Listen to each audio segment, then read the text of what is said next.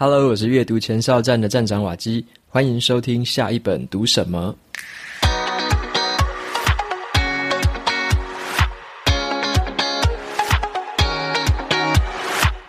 今天要跟大家分享的这本书，它的书名叫做《仁慈》，人类的人，慈悲的慈。好，那这是一本非常棒的书哦。上一集的节目，其实我已经有分享了上半部的部分。那有听的朋友，如果喜欢的话，这一集下半集的部分可以继续接着听。那你如果还没有听过这个上集的节目，我建议你可以先从上集开始听。那今天下半集的部分会着重在另外一个方向。在今天的节目里面呢，我会介绍一下说，既然我们已经知道了说，大部分的人，绝大部分的人哦，在心里面是非常的正派善良的。我们如果已经知道这样的一件事情的时候，我们该怎么样用在我们的生活上面呢？那我今天就会举几个例子啦，包含说我们的工作啊，那么我们的教育以及我们的民主政体，其实在现在世界上有一些地方已经用这样子的一个概念在做事情。那今天要讲的比较偏向于说是一个信念的一个事情。那接下来的节目就会跟大家陆续分享这几个案例，以及我对这本书做出来最后的一个总结。OK，那在这边先提醒一下，就是这本书的话，同样也有优惠给大家啦。这个抽奖证书抽两本的这个活动也是在进行中，你可以在节目资讯栏里面看到相关的连接。那 Kobo 的电子书版本也有提供七折的优惠码，那个优惠码是 Waki Kind，W A K I K I N D。有兴趣的话，也可以在资讯栏里面找到。好，那今天的这期节目呢，一样就是我最近这三集啦，都是用这个算是手持式的麦克风哦，就是带着，因为我在那个回台东打疫苗嘛，所以说这三集的节目都是用这个比较轻便型的麦克风在录音的。所以，包含这一集是最后一集了。好，这集录完之后，在接下来的周末，我就会回到我的这个个人的比较算是个人工作室，用之前比较好的那一支麦克风来录音了。好，所以说这一集节目的话，一样是用这个轻便型的。那最后一集，大家再多担待一下。好，那再来的话，就进到我们今天要分享的这本书《仁慈》的下半集。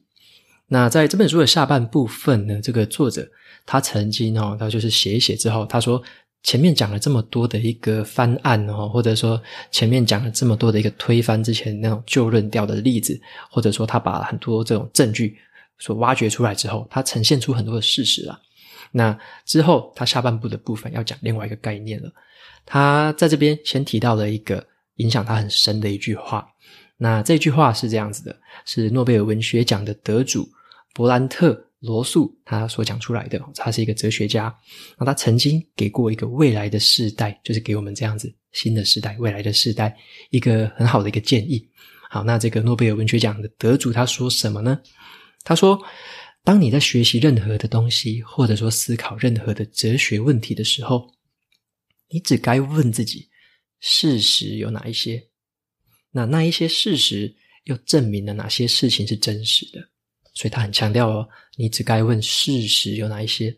然后他接着又说，永远不要被自己希望相信的事情分心了，或者是自以为如果别人相信了，就会对社会有帮助的事情所分心了。你只要专心的去看事实是什么就好了。所以呢，罗素先生哦，这位诺贝尔这个文学奖得主，他很强调要去看事实。然后不要被自己就是单纯，你如果想相信一件事情，你如果只是单纯的相信哈，觉得说这个相信这件事情会对社会好的话，他说这个东西很容易让你分心，不要去为了这些事情分心。好，那这个这个罗素先生他是这样的想法，但是呢，这本书的作者他就开始怀疑这样的想法。他说：“只看事实真的够吗？我只是把事实看清楚了，真的够吗？我难道不能去相信一些我真正想相信的事情吗？相信。”其实是有力量的啊！那作者他就开始也是找了一些这个资讯之后呢，开始他自己重新反省过，他觉得说事实是很重要，没有错。可是相信就是这个信念的力量也是非常重要的。好，那他举了两个例子，有两个例子哈，分别是这个毕马龙效应，还有一个叫做魔像效应。那我分别跟大家说一下这两个效应是什么意思。首先，我先跟大家介绍毕马龙效应，好不好？毕马龙效应是这样的，科学家就做过一个实验啊，他把就是同样的这个很普通的一群老鼠吼，他把它分成两群，就是同样的这个智商啊、什么状况哈、健康状况都差不多的这两这个老鼠，他就把它分成两群，然后分别把它标示说，一群叫做聪明的老鼠，一群叫做愚笨的老鼠。然后呢，这个科学家就请一群学生说：“诶，请你们帮我照顾老鼠。”那照顾老鼠过一阵子之后，就是让这两群老鼠开始去玩一个迷宫游戏，看看哪一组老鼠比较快逃出这个迷宫。结果发现了什么事情？这个聪明的那一组的那个老鼠，竟然比较快跑出迷宫，他们的表现比较好，被标示聪明的那一组表现的比较好。诶，那科学家觉得很奇怪啊！明明这两组老鼠都是一样普通一群，或者是随机把它打散，为什么我贴个标签上去就有差别？没想到他们后来就去观察一下学生怎么照顾老鼠的。学生对于这些聪明的老鼠比较温柔哦，给它吃东西、喂养、给它喝水什么的都比较好，就是对它比较好就对了。然后对那些这个愚笨那一组老鼠就相反的，就不一样的对待手法。所以，诶，奇怪了，这个你只是给它贴个标签上去，一组老鼠就表现比较好，一组老鼠就表现比较差。那同样的，这个实验公布之后，有一个那个中学的老师哈，就是马上联络这个教授说：“诶，我在这边可不可以用我的学生们来参加这个实验？我觉得非常的有意思。”所以说，这个哈，这个学校的校长就联络了这个实验人员，他们就到这个学校也做这样的实验。他们就请一群学生呢去考这个智力测验啊，随机考一考，那个考试只是考开心的啦。那个智力测验的分数其实没有什么意义，因为他们把它考完之后呢，他们就故意从里面挑选了一群是叫做聪明的学生，然后呢，另外一群就被分成是叫做普通的学生。所以这个也是随机乱挑的，他就分两群，跟刚刚老鼠实验一样哈，一群叫做聪明学生组。一群叫做普通学生组，然后就说：“嘿，那这个学期开始，老师们就用这样子的一个分组开始上课，开始教学。结果到学期末，发现什么事情？被标签学呃聪明的这些学生，这个成绩比较好，然后表现也比较这个是比较有动力，比较活力，就整体表现都好很多。那后来发现，老师怎么带对待这些学生的？老师对待聪明组的那一个更关注、更鼓励，然后更温柔。”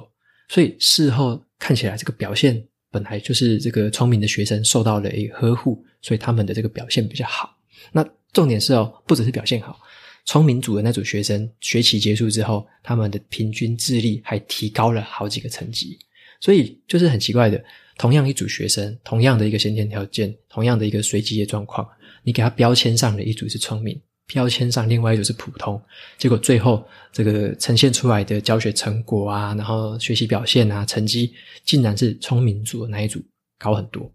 所以毕马龙效应所在讲的就是说，当你给予一个东西正面的一个相信，你给一个东西正面的信念，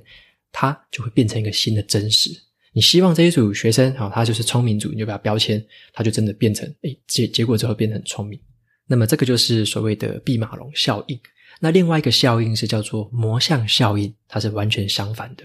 那这个效应比较算是比较没有那么人道了，但是还是有人做过，嗯，大家可以听听看。有科学家呢，他们曾经在美国啊做过一个实验，就是他们把二十个孤儿分成这个随机的两组，也是一样，他就随机挑，分成两组，十个人，十个人，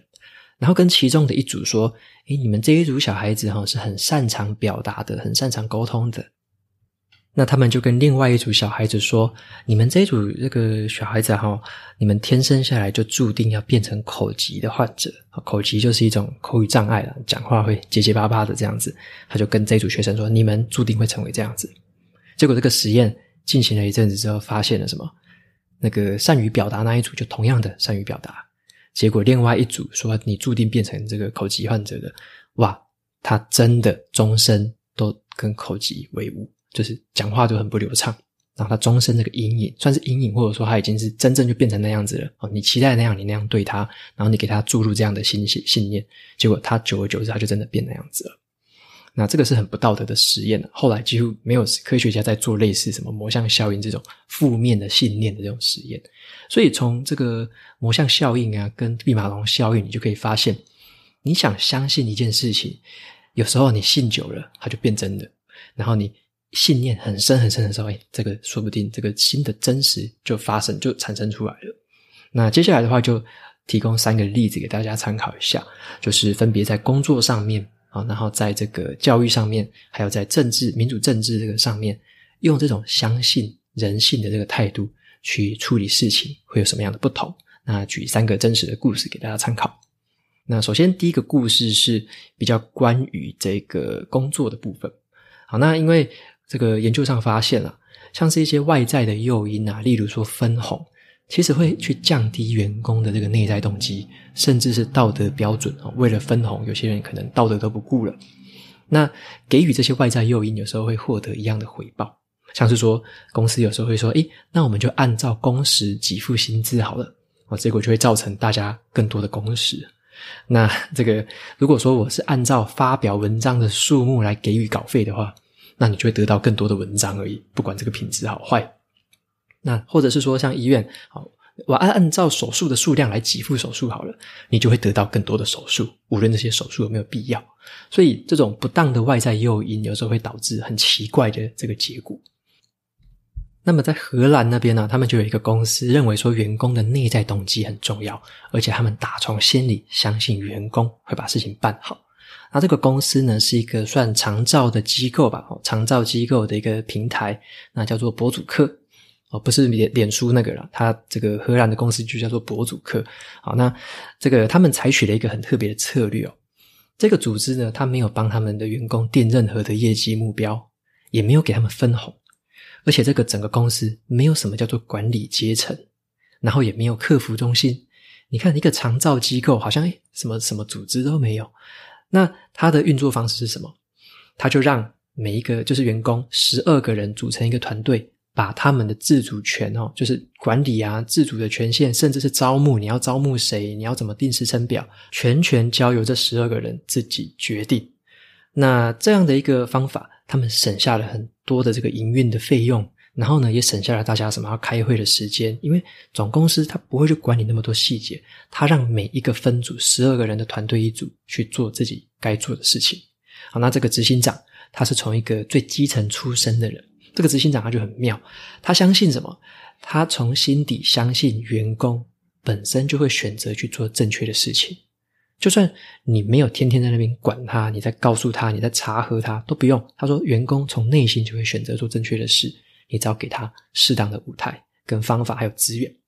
所以呢，他说那种传统的管理阶层就很像是很喜欢凭空想象出一些计划，然后给这一群工人们做啊。传统的这种就是管理阶层都喜欢这样想。那他还说，就算把那些管理阶层全部拿掉的话，那工作还是会照常进行啊。所以这个这个执行长他就是很强的一个人啊，他是，但是他被评选为荷兰哦非常厉害的一个执行长。他们在这个公司哦没有管理阶层，结果他们被评选为这超级好的一个优质公司。然后呢，他们的这个公司也没有人力资源部，结果却被评为这个最佳雇主。那这个公司也没有行销部，还被评选为最佳行销奖。所以这是一个很特别的一个公司，他们完全让员工去自主决定，员工自主的团队导向。然后，当他们脑中有什么想法，就自己去做，自己执行。那这样的一个组织模式大获成功，所以在荷兰现在有这样子一个很棒的一个这个组织，叫做博客组呃博主客，我一直讲错。好，那这个在台湾好像也有这个团队引进来了，叫做台湾居户。所以有兴趣的朋友们也可以去参考看看。所以上面第一个例子就是说，如果你把员工当成是一个好员工来看待，你相信他是一个好员工，他就用好员工的样子来表现出来。那这个就是一个相信的一个力量。好，那再来的话，第二个例子，举教育的话，举教育来讲，那自古以来呢，人类啊，发现说一个很奇怪的一个现象哦，呃，到底是怎样的生物比较聪明？你觉得是很凶狠的生物比较聪明，还是那种很友善的生物比较聪明？那书里面举了很多例子，我先说结论啊，结论就是很友善，看起来很温驯，很会沟通，然后很会模仿彼此的那种生物最聪明。啊，那这边的话，这种生物还有一个特质，他们在小时候非常的会玩耍，尤其像是人类，人类也是一个非常会玩耍的这个生物。你可以看，如果有家里有小孩子，就知道说那个小孩子的好奇心真的是无限的哦，看到什么都想玩，看到什么都想摸。那这个就是好奇心跟他玩耍的一个心态。那玩耍的这个这个特质呢，本来就深植于我们人的天性当中，人类生下来就是喜欢玩耍。那创造力跟学习力更是来自于自由自在的玩耍，所以孩子本来就会很渴望的去探索这个世界。但是当社会越来越工业化之后，发现了一件事：学校的体制也跟着越来越知识化，学生的课表完全被填满了，连下课的时间都不放过，家长可能会放他去补习。那针对现在就是十几个民主国家的这个调查显示呢，你在那种就是监狱的囚犯哦，待在户外的时间呢，都比孩子还要多，这是一个很吊诡的现象。那这个很多的研究也发现一个趋势啊，现在的孩子已经越来越觉得说自己的命运、自己的生命是被别人所决定的，他们已经越来越觉得这样，这个比例越来越高了。那这个是一个不好的现象哦。那这个是一个几乎快要忘记怎么玩耍的一个世代。那作者就提出了，现在这个学校的这个部分，在世界上，尤其像荷兰，有另外一个学校制度的出现。那这边举的例子就是荷兰的一个叫做阿哥拉的学校。阿哥拉是一个希腊语啦，叫做市集的意思，就是市场那个市集，很杂乱那样子，什么都有卖的那个市集。好，那阿哥拉这个学校呢，它是一个没有年级哦。也没有班级，也没有教教室的一个学校都没有。那在这个学校里面，也没有什么功课，也没有什么成绩。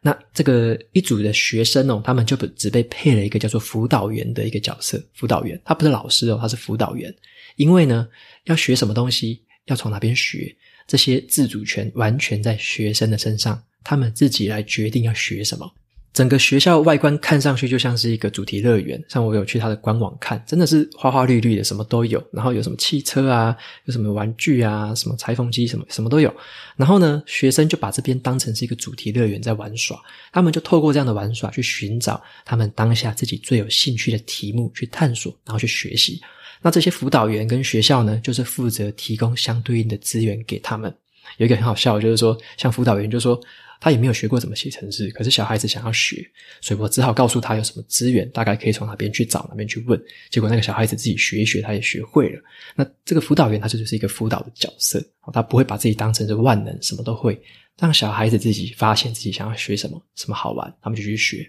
然后呢，这个跟传统教育就很不一样，传统教育就好像是把小孩子当作是植物在灌溉一样，但是这边的学校呢，他把小孩子当作人去对待。他让他们自由自在的探索跟发挥。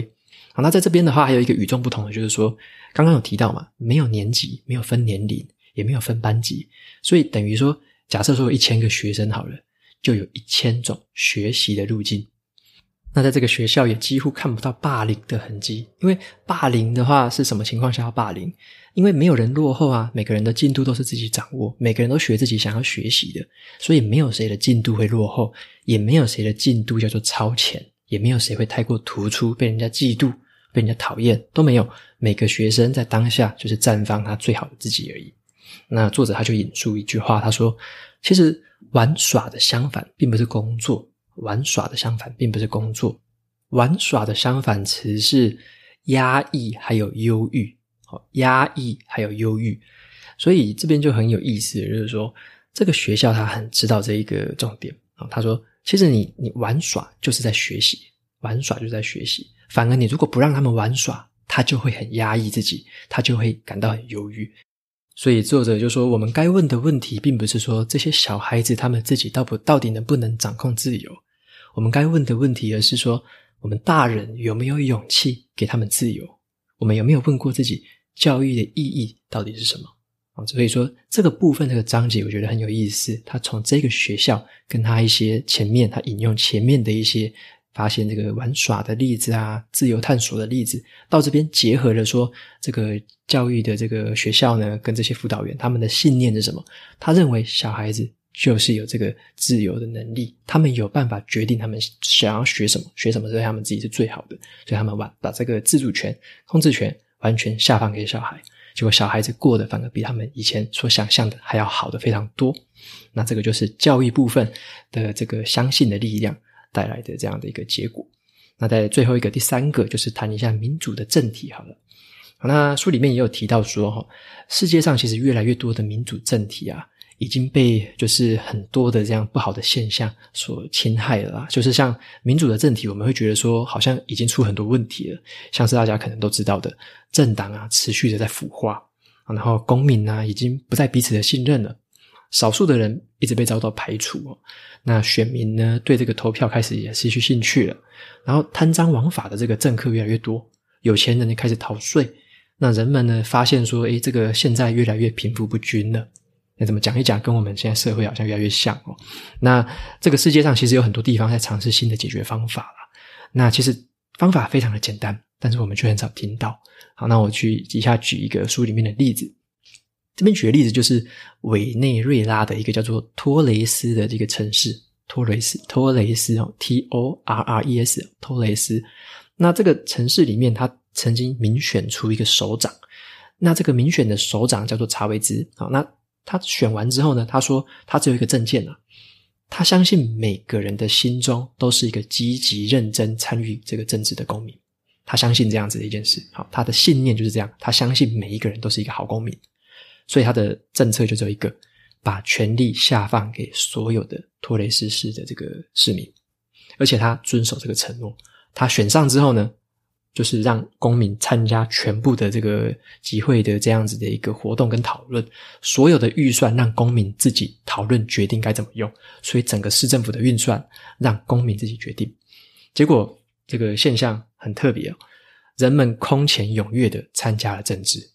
大家都想要跑来。就是表达自己的想法，表达自己的意见，然后一起讨论。所以他们同时在这个城市里面会到处都有这样子的一个算是公听会啊，或者说算是讨论会，算是做决策的，算是预算审议会之类的，到处都在举行这样的事情。然后很多公民，无论他们的阶层，无论他们的这个职级，无论他们的这个年龄，大家都参与了。好，那他们参与之后有一个好处，在最需要的地方开始盖了住宅，开始盖了学校，然后呢，开始整理马路跟清扫街区，都是清理那些最重要、最有意义的地方。大家觉得说，很多地方以前都是乱清而已，他们要真正清扫自己，真的是在居住的地方。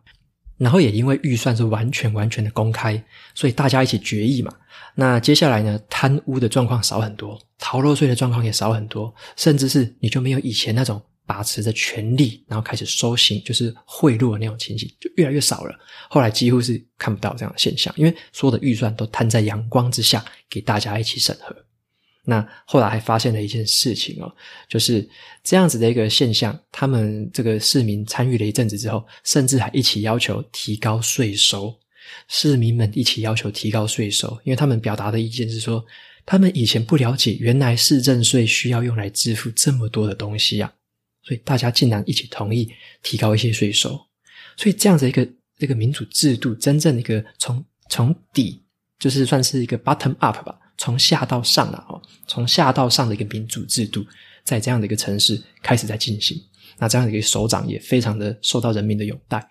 那这个东西其实为什么我们很少听到？我想一想，大概也知道了，应该没有任何一个国家的政府想要报这样的东西。哦，他也不会有任何政府想要支持这样的东西，因为那个首长选上，其实有点像是民意所向，大家支持他上的，他是一个第三政党的人。那前面两个政党在互打的时候，两个政党诶不小心被他这个第三政党的这样子一个候选人选上，所以这样的一个政体的确好像都没有听到类似的故事。如果说大家有听过，可能包含台湾还是其他地方有类似的故事，也可以跟我说，我对这个东西也是蛮有兴趣的。好，那接下来的话就总结一下今天的这个分享。好，下半集就是跟大家说了，有这样相信的一个力量，就会产生很不一样的改变。像是刚刚最后一个例子是，我相信市民是好公民，那我相信他们这样，他们真正就用这样的行为来表现出来。那一样的教育上面，你相信孩子是一个很有自发力的一个好孩子，那他就表现出来给你看。那一样的，在工作上，你相信员工是一个自发自强的这个好员工，那他就用这样子的一个表现来回报给你看。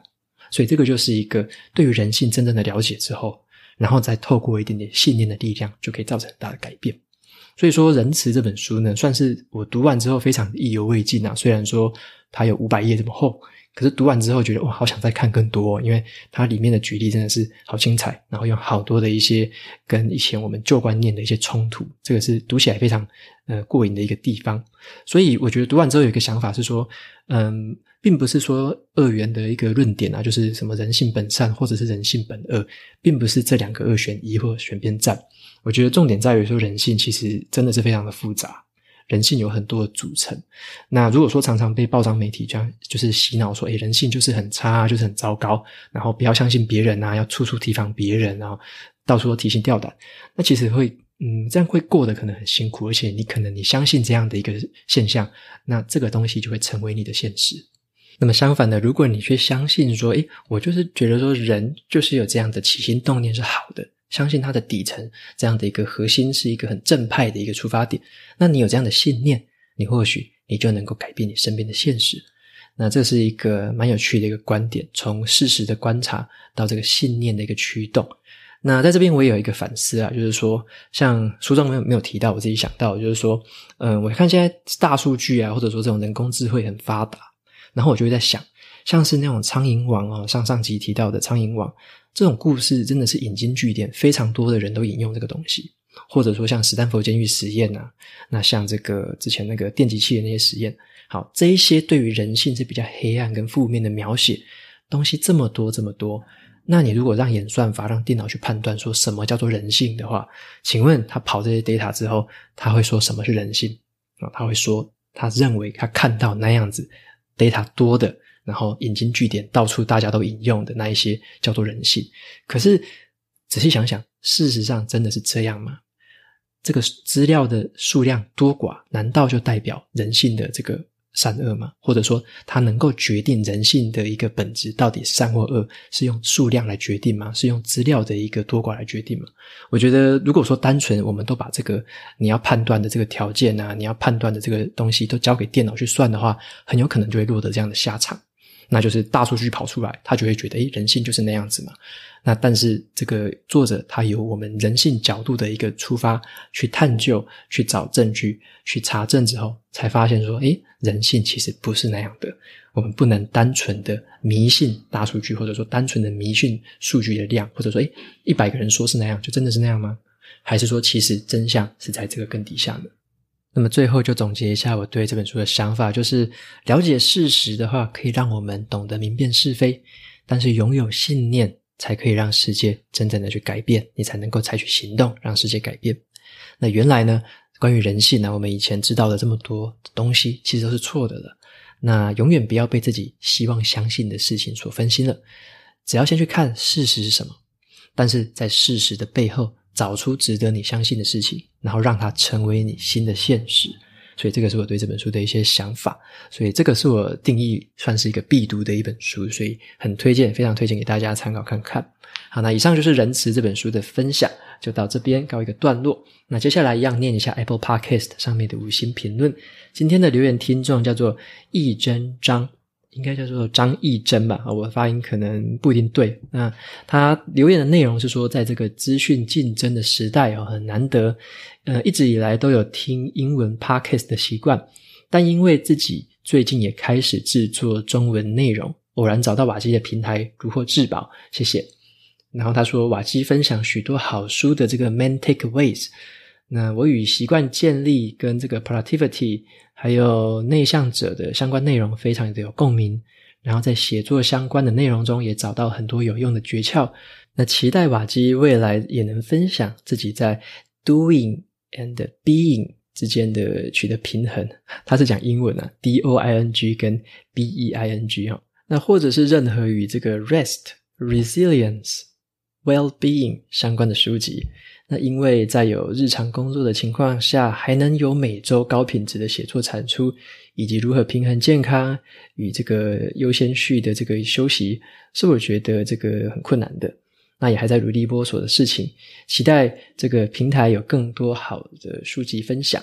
OK，那 有一些中英夹杂，所以我念起来有点辛苦啊。不过有抓到你的意思啊。这个比较偏向于像是这个生产力啊，这个时间运用，或者说这个生活跟工作平衡之类这些，呃，算是这些分享吧。可能我会在明年初的部分比较着重这个部分，因为大家好像都是在年初的时候对这些东西特别的有感觉，或者说在年底的时候啊，那我大概在那个左右在分享类似的内容，比较集中火力，让大家刚好可以在那个时候派上用场。那现在接近年底了，我就想说看一些比较算是呃历史面的啊，然后比较算是小说啊，或者是一些比较软性的这些题材，那是我上半年比较没有看的，想说诶，在这个时候来补充一下。那在明年接近明年初的时候，再来转向一下，稍微从生产力那些方面的去着手，所以大家也可以再期待一下接下来的内容咯。好，那以上呢就是今天的分享，到这边告一个段落。如果你喜欢今天的内容，欢迎订阅下一本读什么，然后在 Apple Podcast 上面留下五星评论，推荐给其他的听众。那你也可以用赞助的方式支持我，在节目资讯栏都可以找到相关的连接。那你也可以用这个语音信箱留言给我，你想要问我的问题。那我也每周呢也会在这个阅读前哨站的部落格分享一篇阅读心得。那有兴趣的话，可以追踪跟订阅我的电子报，这是对我最好的支持。好的，下一本读什么？我们下次见喽，拜拜。